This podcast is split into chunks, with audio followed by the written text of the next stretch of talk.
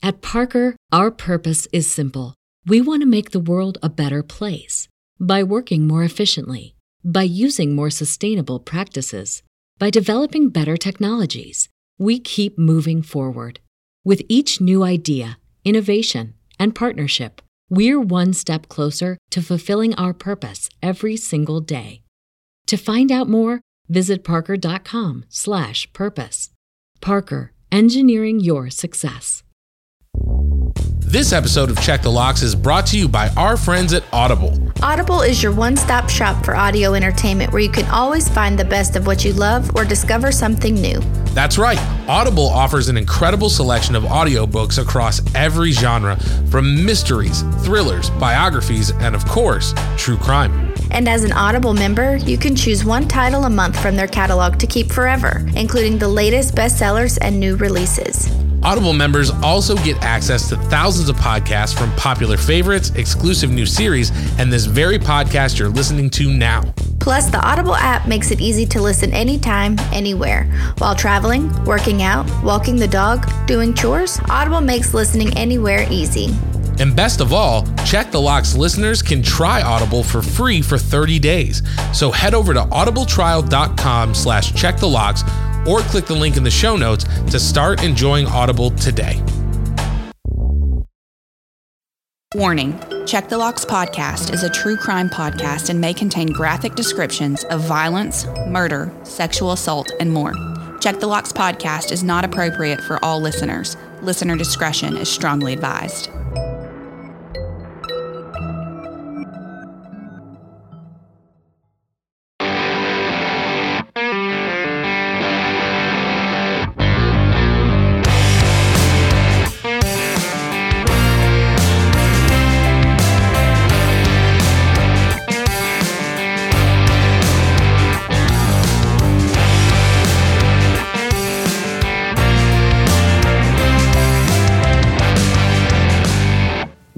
Back to Check the Locks presents True Crime for the short on time. As always, I'm John Conner. I'm Olivia Cornu. Saying thank you for joining us this week as we dive into another truly terrifying, bite sized true crime case. Olivia, before we get started, it is currently midnight and we are starting this recording session. How are you doing? How are you hanging in? You going to be ready to rock with me? You know, tonight I kind of feel like we're trading places. I feel like I have more pep in my step than you do, you know, but it's also my fault that we're recording late. So John, just want to let the listeners know how much you love and adore me and love that I'm never prepared. Hey, where's the fun if you're prepared? You know what I Right. mean? so no, and uh, I honestly, what I think it is, I was sick like that two weeks ago, and I'm still just like trying to fight to get over it. Like I had a sore throat all last week and everything like that. So I think I'm just running on empty or whatever that song is. So, but but that's all right. We're gonna make it through. We're gonna have a good time. I'm happy to be here. This is always the favorite part of my week is getting to hang out with you and record these episodes. And guess what, Olivia? I am short on time. Are you short on time? Me too. It's bedtime. I know it is bedtime. Our listeners are short on time. They're like, quit whining, get to the murder. And so that's exactly what we're going to do today. So this week is my episode, and I had to do a little bit of a ripoff from Monday's episode that you brought because I was like, you know what? I'm going to bring another listener suggestion. Kim, if you know, you know, sent me a message about this story. And I was like, oh, this is so good. We got to talk about it. So I'm really excited to dive into it with you to see what you think, to see what the listeners think if they're not familiar with it. Like I said, I know we're short on time. Should we just jump on in? Yeah, I'm really excited you're covering this case because I think I sent it to you a couple times too. So if you weren't going to do it, I was going to do it. Well, I'm glad that it's getting done because as I was researching, I was like, this is crazy. This is crazy town. Yeah. All right. Get started. Well, this week's case takes place in Utah, and Kouri and Eric Richins had been married for nine years. Kouri was born on April 20th, 1990, and worked as a real estate agent in the state. Eric was born on May 13th, 1982, in Bountiful, Utah. He was born into a well to do family and grew up helping his father work on their ranch. Now, on the surface, they were a loving couple with three young sons. But on March 4th of 2022, tragedy struck. In the early hours of the morning, police responded to a 911 call from the Richins home. Once there, they found Eric lying unresponsive at the foot of the couple's bed. Now, according to Kouri, the night before, she had closed on a house for her company. To celebrate, she made Eric a Moscow mule before going to bed. She told police that the couple went to bed together, but during the night, she went to lay with her son, who was having a night terror. Then at around 3 a.m., she claimed to return to the bedroom and found Eric. Kouri said that he was cold to the touch, and that's when she called 911. Now, first responders attempted to revive him, but they were unsuccessful. And sadly, Eric passed away on March 4th, 2022. Now, almost a year later, Kouri Richins published a children's book titled Are You With Me? Now, I looked this book up on Amazon, and according to the synopsis, Are You With Me is a book that, quote, gently guides children through the difficult experience of losing a loved one. But in a shocking twist, investigators now allege that Kouri Richins killed her husband of nine years with a lethal dose of fentanyl. So before we go any further, Olivia, what are you thinking? Where's your mind at? Because as I was researching, I was like, what is going on? I have just seen these like clickbait pictures and like things like this person wrote this gr- book about grief for children and now is being charged with murdering her husband. It's wild to me. And she's 10 years younger than him. Right now, I just don't know the motive, but I just, I, every time I've seen it, I'm like, oh my gosh, I have to click on it and read it. And I just haven't given it enough time. So I don't even know what I'm thinking. Yeah, this case is just straight up cuckoo bananas. Like it's insane. And what was really interesting to me was that on Monday, you did a case about a couple who divorced and then the ex wife was found dead. And I was immediately like, oh, the spouse did it. And I was totally wrong. And then I went through this and I was like, see, that was mm-hmm. the 10 out of 10, where the other nine, it is the spouse. So Right. I feel vindicated in my yeah. stance originally. Well, Kouri Richins has been charged with aggravated murder and three counts of possession of a controlled substance with the intent to distribute. According to court documents, Kouri purchased the illicit drug in the months leading up to Eric's murder from an acquaintance identified only as CL. In fact, just weeks before Eric's death, the couple had celebrated Valentine's Day with a dinner at home. And according to a friend, after that dinner, Eric became very ill. That same friend said that Eric believed his wife was trying to poison him. Additionally, Kouri attempted to change a life insurance policy to make herself the sole beneficiary if Eric were to die. She was arrested on Monday, May 8th, which was this past Monday from the day that we're recording this episode, after an autopsy revealed that Eric had five times the lethal dosage of fentanyl in his system. And again, I don't know what you're thinking, but to me, that is crazy. That is so much fentanyl, especially when such a small amount can kill you. You know what I mean? Like, again, I was just kind of speechless. Yeah, it's crazy. Now, during the investigation, detectives obtained a search warrant and they seized Kouri's phone as well as computers in the home. It was then that they discovered the communication between Kouri and the CL person. And court records show that CL has an extensive police record that included drug related offenses. Now, obviously, the police interviewed CL and they shared that sometime between December of 2021 and February of 2022, Kouri contacted them about prescription pain pills for a quote investor. CL shared that they provided hydrocodone to Kouri Richins. And only a few weeks later, she reached out again asking for some of that quote Michael Jackson stuff. Well, that Michael Jackson stuff was not fentanyl, it was propofol. Yes. That is correct. But still, fentanyl. Some hard stuff. Yeah. I use it all the time on my patients.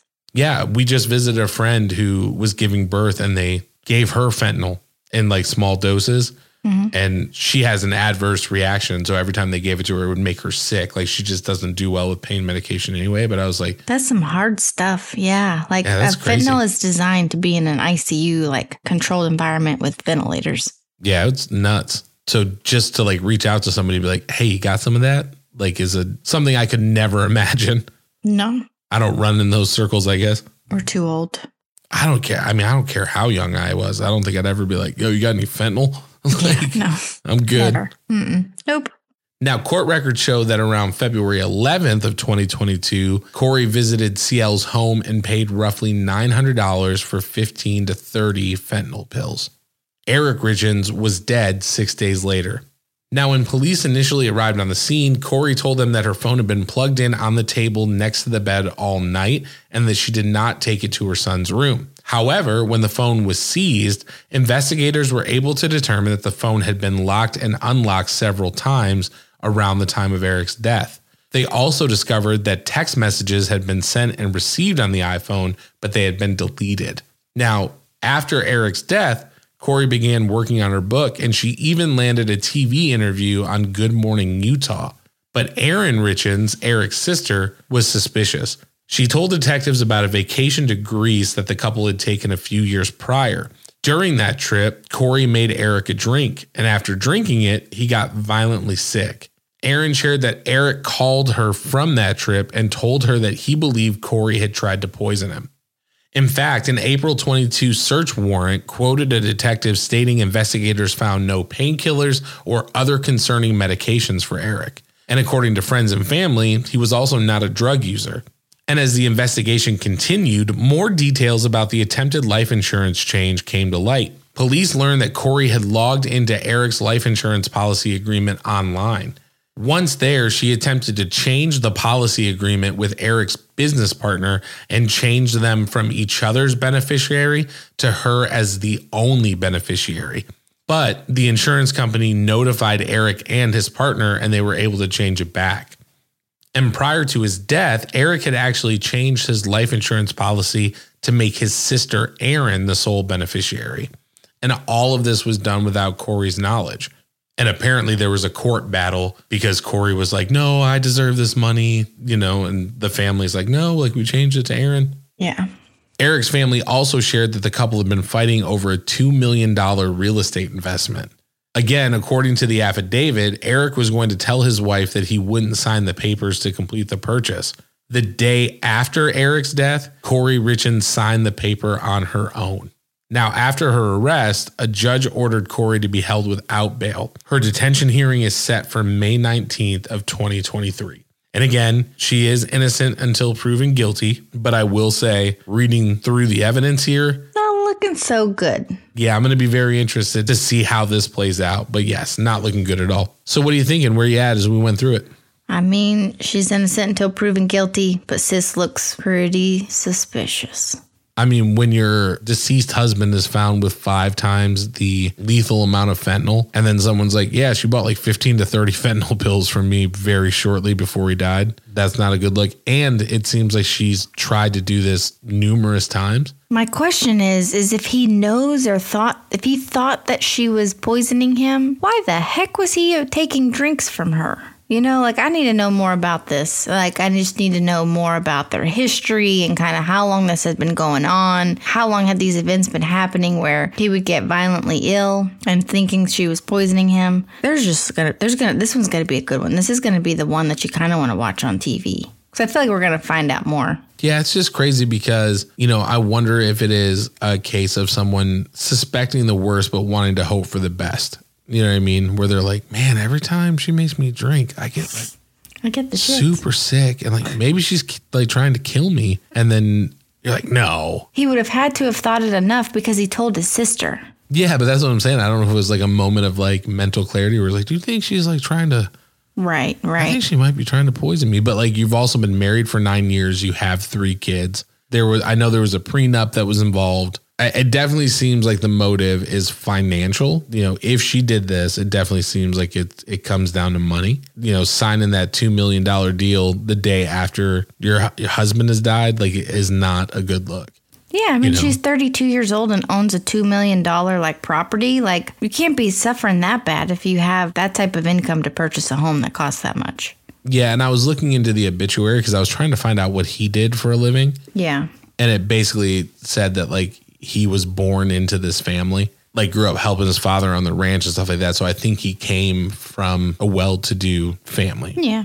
And I mean, he's 40, so like he's done some time and probably could have some, you know, extra cash stashed, away. But like, th- there's going to be some sort of like psych evaluation that's going to happen. And I'm interested to hear what they diagnose her with because you're taking, you're poisoning your husband. This is all hearsay, but you're poisoning your husband and you are planning to market off of the death of your spouse. not planning she did you can buy the book She did, yes, she did. She published a whole book. Meanwhile, she has three kids at home. Like, what in the world? Something's not right. And I'm interested to see what like psychiatrists that evaluate her have to say about all this. Yeah, and this case really reminded me a lot of the Stacy Castor case that you brought, the Black Widow. Mm-hmm. She was using antifreeze, but I'm like, oh man, it's really similar. And then the thing that really kind of stuck in my head was like these poor kids, man. Like they lost their dad. They're all under 10 years old. They're lit. They're young. Yeah, they're all under 10. They lose their dad. Then their mom writes this book about like this is how you deal with grief and stuff like that. And then you find out that your mom killed your dad allegedly. You know, again, want to make sure we're covering ourselves until the like the trial and everything happens. But being as young as they are now, I'm sure they can't like fully comprehend it, but like that's one of those things where it's like you're going to need some intense therapy when you're older to like work through. This is going to be some high level trauma for you when you're an adult and could very yeah could very easily you know inform some bad decisions in your life so like hopefully those kids are getting the help that they need to process through everything but it was just nuts so kim thank you for sending this to me and if we're talking about it we're talking deadbolt test where does this fall for you I mean, I'm not worried about anybody poisoning me with fentanyl. So on that factor, I'm gonna put it at like a four. But like, there's gonna be some stuff that comes out, and there, I feel like this is gonna be one of the cases that makes like national news, and like you follow along. see i thought it'd be higher for you i thought it would be like i don't know if there's some guy trying to come along and get some of that sweet sweet nurse practitioner money and you know i mean I don't have any money. Have. But some of that sweet, sweet nurse practitioner debt. Like, yeah, yeah, yeah, yeah. I think for me, I'm gonna put this at a. Uh, I'm gonna say a six, and the only reason I'm saying a 6 is that Kara has said to me, She's gonna poison you with fentanyl. no, I'm kidding. no, in a joking context, she was like, "Yeah, if I ever just wanted to get rid of you, I'd just poison you slowly over time." So that's how she's gonna do it. Yeah. So When that if I- smart water you're drinking uh, starts to turn a little discolored. yeah. So if I go missing and suddenly Kara has a bunch of nice shoes and new purses and stuff, like go looking for me. But but yeah, that's the only reason. Again, it's just a six. It's because you know, like you said, they've been married for nine years, and this has happened supposedly a few times. And like your your brain just doesn't want to accept it, is what it seems like to me. You know what I mean? Where you're like, I like, no, I must be like going crazy. She- There's no they way have she's three trying kids. to poison He's me. 40. Yeah, he had, I mean, I feel bad for him. I feel bad for his family. I just, I don't know. I'm telling you, this one's going to be a big one. There's going to be some stuff that comes out. Oh yeah, If not, gonna- then I don't know. oh yeah. It's going to be very very interesting. I'm excited to This is like a Casey Anthony, like a, I mean, it's not murdering children, but like there are children's lives destroyed. But we haven't had one of these big cases, I feel like, make national news in a while. And I feel like this is going to be one of them. Yeah, and I definitely think with her writing a children's book and trying to profit off of what she allegedly did, that this is going to be one of those cases that definitely is covered by all the news outlets. Like I think once it goes to trial, you're going to hear a lot about it because this like this kind of thing just doesn't happen. Husbands kill their wives, wives kill their husband, but very rarely are they like, I'm going to publish a book. And it's like 4.2 stars on Amazon. Apparently people like it. Not a book, but it's a book, a children's novel to help children go through grief when she caused the grief of her children. Like, Yeah. Hello? Step one, don't kill your husband. right. Prevent your children from having grief. I feel bad for Eric. I feel bad for his family. I feel bad for, you know, Your his children. sons. But I'm just like, it, it's just kind of hard to like wrap your head around. It's, it's so unbelievable. You know what I mean? So Yeah, like if you were going to write the children's book, you could have wrote it anyways. It's not like it helped her get through grief. She probably has had the book written for decades. she was like, I need inspiration. No, just let me publish it. She didn't just publish a book and create one overnight, I don't think. I mean, I don't know the process, but like, I feel like all this was very premeditated. Yeah, I definitely agree. I mean, especially if she's tried it several times. And I'm going to be really interested to see if they can recover those text messages that were sent around the time that he died. Like what those texts say, who she was texting. iPhones get a little weird because if it's, you know, iMessage to iMessage, it may be a little bit harder than like a standard like Android text message or something like that. So, but I'm interested to see how this plays out. And, you know, hopefully our listeners think this is as crazy as we do But that is where we are falling on the deadbolt test. Olivia is giving this a four. I'm coming a little bit higher at a six. But as always, we want to know where does the murder of Eric Richins fall on your deadbolt test? You can let us know. Reach out to us on Instagram at Check the Locks Pod. Find us on Twitter, Check the Locks. And if you're not in our Facebook group, come hang out with us. We would love to get to know you, get to hang out with you. There is a link in the show description so you can come and kick it with us. We'd love to have you. And as always, if you like what we do and you want to financially support Check the Locks, you can do so by becoming a patron. Head over to patreon.com forward slash check the locks. You can get signed up today. You get the episodes a little bit early no ads. Plus, we've got stickers, t shirts, coffee mugs, all sorts of stuff just for being a patron. So, if you want to help us out, you want to help us keep the lights on, check it out. We would love to have your support. And if you can't financially support the show, that definitely makes sense. We understand times are what they are. Just listening to the show, hanging out with us, sharing it with your friends and family means just as much, if not more. So, if that is you, you're letting people know about what we do, you're sending links out, listening every week, just know that we appreciate you more than we could ever put into words. We just want to grow our family, get in front of as many people as possible, and that support helps us to do that. That is all that we have for this week's case, but please make sure that you are subscribed to Check the Locks on your favorite podcast app so that you never miss an episode. We will see you again next week with a brand new, truly terrifying, bite sized true crime case. But until then, don't forget to check the locks. See you next week. Bye. Bye. Bye.